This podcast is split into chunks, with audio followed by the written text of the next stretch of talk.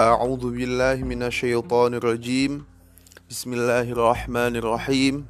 الحمد لله رب العالمين.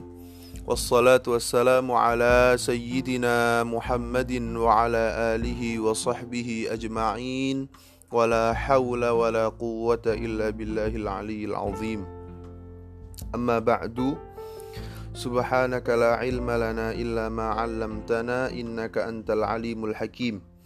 رب اشرح لي صدري ويسر لي أمري واحلل عقدة من لساني يفقه قولي ولا حول ولا قوة إلا بالله العلي العظيم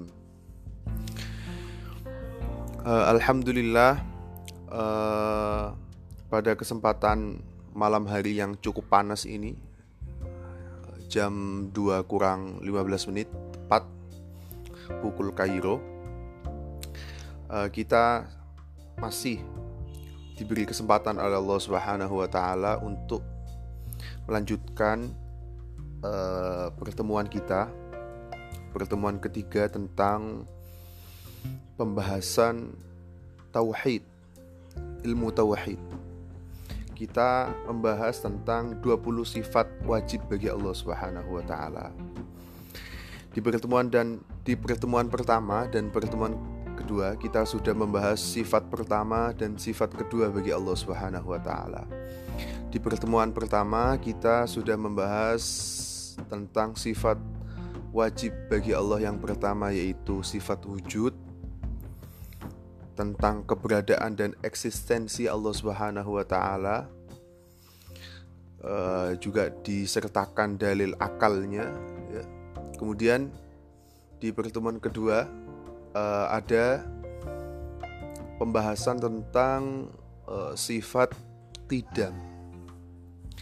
Sekarang kita masuk uh, pertemuan yang ketiga yaitu pembahasan tentang sifat bako wujud Qidam sekarang masuk ke bako. Bismillahirrahmanirrahim. Uh, bako itu secara bahasa berasal dari fi'il madhi baqiya yabqa baqaan yang maknanya kekal, tetap. Itu secara apa namanya? lugawi secara bahasa maknanya adalah kekal tetap. Allah itu adalah zat yang kekal. Maksud dari kekal di sini adalah kata uh, Syekh Ibrahim Al-Baijuri dalam kitabnya wal murad fi haqqihi ta'ala maksud wal muradu bihi fi haqqihi ta'ala yang dikehendaki dengan bakok dalam haknya Allah Ta'ala. Apa sih bakok itu? Adamul akhiriyah lil wujud. Tiadanya akhir dalam wujudnya Allah Subhanahu wa Ta'ala. Sebagaimana di pertemuan kedua kita sudah membahas bahwasanya Allah itu mempunyai sifat qidam. Qidam itu ada tanpa permulaan. Adanya Allah itu tanpa permulaan. Dan di pertemuan kedua juga sudah dijelaskan tentang dalil-dalil akal kenapa kok bisa Allah itu wujudnya ada tapi tanpa permulaan. Nah, sekarang begitu pula kita akan mendatangkan dalil-dalil bahwasanya Allah itu adalah zat yang kekal tanpa akhir. Di sini uh, Syekh Ibrahim Al-Bajuri dalam kitabnya menukil uh, menukil sebuah nazam yang berbunyi wa kullu ma jaza alaihi al-adamu alaihi qat'an yastahilul qidamu setiap sesuatu yang berkenan baginya Adam sifat Adam maka pasti secara qat'i pasti mustahil bagi dirinya sifat qidam sifat qidam itu mustahil bagi sesuatu yang sebelumnya itu adalah ketiadaan. Contohnya kita, kita itu didahului ketiadaan. Maka karena kita didahului ketiadaan, maka kita mustahil mempunyai sifat qidam. Yang mustahil mempunyai sifat qidam juga mustahil mempunyai sifat bako. Begitu. Jadi Allah Subhanahu wa taala zatnya itu tanpa didahului ketiadaan. Allah Subhanahu wa taala sudah ada sebelum ketiadaan itu ada. Jadi sebelum ketiadaan itu ada, Allah sudah ada. Zatnya Allah Subhanahu wa taala ada sebelum ketiadaan. Ya. Jadi Allah tanpa didahului ketiadaan. Jadi Allah sudah ada tanpa sebelumnya tiada. Beda halnya dengan makhluk-makhluk yang ada di bumi khususnya kita manusia. Seluruh manusia yang ada di bumi ini semuanya didahului dengan ketiadaan. Kemudian baru ada. Yang seperti ini, yang seperti manusia ini sebelumnya tidak ada, kemudian ada, mustahil baginya sifat kidam karena sifat kidam itu adalah sesuatu yang sebelumnya tanpa didahului ketiadaan. Itu adalah kidam. Yang mana kidam itu hanyalah dimiliki oleh Allah Subhanahu wa taala setiap yang kidam ya, ya di sini uh, Syekh Ibrahim Al Bajuri apa namanya menyebutkan sebuah kias ya, kalau dalam ilmu mantik ada apa namanya bab kias ya, analogi. Wak ya setiap sesuatu yang kidam wa kullu thabata qidamuhu istahala adamuhu. Ya kan? Maka sesuatu setiap sesuatu yang dia ditetapkan bahwasanya sesuatu itu kidam maka dia mustahil untuk adam. Dia mustahil untuk tiada. Karena mustahil untuk tiada karena keberadaannya itu ada sebelum ketiadaan maka dia mustahil ketiadaannya. Allah itu mustahil ketiadaannya. Karena Allah mustahil ketiadaannya, maka Allah Subhanahu wa taala disifati dengan sifat bako. Bako itu kekal. Kenapa kok kekal ya tadi? Jadi Allah Subhanahu wa taala zatnya itu didahului tanpa didahului maksud saya tanpa didahului ketiadaan. Karena tanpa didahului ketiadaan, maka Allah Subhanahu wa taala tidak bercampur dengan sesuatu yang namanya tiada. Allah sebelumnya nggak ada tiada. Maksudnya nggak ada tiada itu nggak ada lafat tiada sebelum Allah. Ya. Allah itu ada sebelum ketiadaan itu ada. Dan yang setiap seperti ini, ya maksudnya yang setiap sesuatu yang sebelumnya itu tanpa didahului ketiadaan, maka sesuatu tersebut selamanya mustahil tiadanya. Jadi mustahil Allah itu tiada. Karena mustahil Allah tiada, maka tetap bagi Allah sifat bako. Jadi ini apa namanya? perlu di apa namanya ya? direnungi setiap kalimat-kalimat tadi.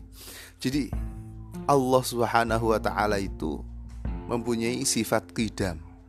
Qidam itu apa? Kemarin sudah dibahas. Qidam itu adanya Allah Subhanahu wa taala tapi tanpa disertai atau tanpa didahului dengan ketiadaan. Beda dengan makhluk. Makhluk itu juga ada wujud, akan tetapi wujudnya itu didahului dengan ketiadaan. Kita sebelumnya tidak ada, ya, kemudian ada lahir. Lahir itu bukti kita sebelumnya tidak ada. Allah Subhanahu wa taala tidak didahului dengan ketiadaan. Karena Allah Subhanahu wa taala tidak didahului dengan ketiadaan, maka Allah mustahil tidak ada. Karena Allah mustahil tidak ada, berarti Allah akan selalu ada. Karena Allah akan selalu ada, maka tetap sifat bakok bagi Allah Subhanahu wa taala. Begitu ya. Ini adalah uh, kias atau analogi untuk menetapkan bahwasanya Allah Subhanahu wa taala itu mempunyai sifat bako. Jadi yang bako itu hanyalah Allah Subhanahu wa taala. Kemudian ada pertanyaan. Manusia ini sesungguhnya juga bako karena ketika manusia mati dia akan bangkit lagi kemudian dia akan kekal entah kekal di surga atau kekal di neraka ya kan berarti kan itu tanda bahwasanya manusia itu adalah kekal kemudian dijawab ya dijawab di sini bahwasanya apa perbedaan kekalnya Allah dan kekalnya manusia kekalnya manusia kekalnya seluruh manusia yang ada di bumi kelak setelah mati hidup lagi Allah kekalkan ya itu yushabu bil adam tercampur dengan ketiadaan ya. jadi kekalnya manusia itu tercampur dengan ketiadaan ya kan sebelum manusia itu kekal ya sebelum manusia itu kekal dia itu didahului ketiadaan manusia itu sebelum kekal sebelum mati dia sempat hidup di bumi. Di bumi dia mengalami kelahiran. Itu bukti bahwasanya manusia didahului dengan ketiadaan. Karena manusia itu kekalnya dicampur atau didahului ketiadaan, maka manusia itu sesungguhnya tidak bisa mengekalkan dirinya sendiri. Butuh sesuatu yang bisa mengekalkan manusia. Karena kekalnya manusia didahului dengan ketiadaan. Kok bisa sesuatu yang didahului ketiadaan apa namanya nggak bisa mengekalkan dirinya sendiri? Ya, bagaimana bisa dia mengekalkan dirinya sendiri? Orang dirinya didahului dengan ketiadaan. Sesuatu yang didahului didahului dengan ketiadaan berarti men, apa? Di dalam dirinya itu tersimpan sifat Adam. Adam tiada jadi kita itu hakikatnya itu tiada. Karena sebelum kita ada, kita itu tiada. Maka diri kita itu mempunyai sifat tiada.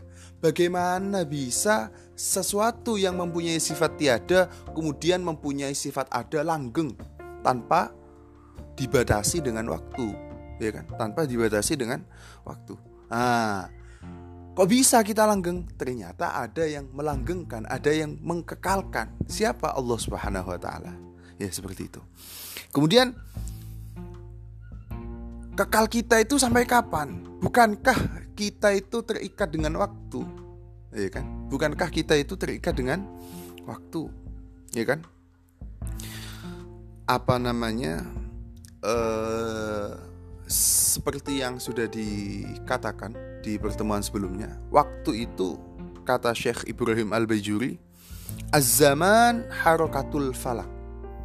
Waktu, zaman, masa itu adalah pergerakan al-falak. Ada ilmu falak apa? Astronomi, pergerakan planet. Ya. Ya. Harokatul falak. Au mukoronatu. Mutajaddidin mauhumin limutajaddidin ma'lumin izalatan lil ibham. Ya. Atau berbarengannya sesuatu yang baru yang sifatnya mauhum ya samar berbarengan dengan apa? Dengan sesuatu yang baru yang maklum berbarengannya itu apa tujuannya? Izalatan lil ibham untuk menghilangi kesamaran itu. Maksudnya bagaimana seperti ini? Jadi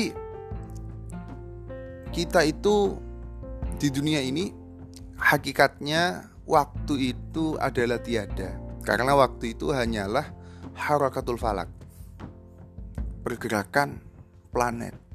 Jika planet itu sudah tidak ada, hari kiamat datang, Allah hancurkan seluruhnya, ya kan? Planet ditiadakan oleh Allah Subhanahu wa taala, maka waktu sudah tidak ada lagi. Karena apa? Karena waktu hakikatnya itu adalah mukoronatu mutajaddid al, al apa mukoronatu mutajaddidin mauhumin li mutajaddidin ma'lumin izalatan lil ibham. Apa?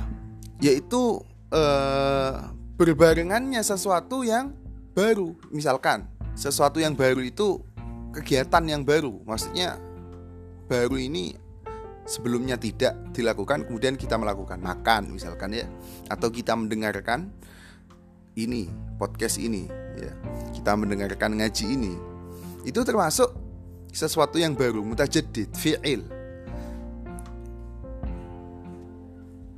yang mutajaddid ini gak hanya fi'il ya zat juga bisa dikatakan mutajaddid sesuatu yang sebelumnya didahului ketiadaan manusia terus perbuatan. Perbuatan kita itu didahului dengan ketiadaan. Kita makan sebelumnya nggak makan, kemudian kita makan. Nah, makan kita itu adalah sesuatu yang maklum, ya kan? Sesuatu yang maklum. Kemudian di bumi ini, di bumi itu berputar satu hari satu malam ya, itu 360 derajat. 360 derajatnya bumi rotasi bumi itu membutuhkan waktu 24 jam. Membutuhkan waktu 24 jam. Nah, setiap 15 derajat bumi berputar 15 derajat bumi berputar. Maka ada satu jam.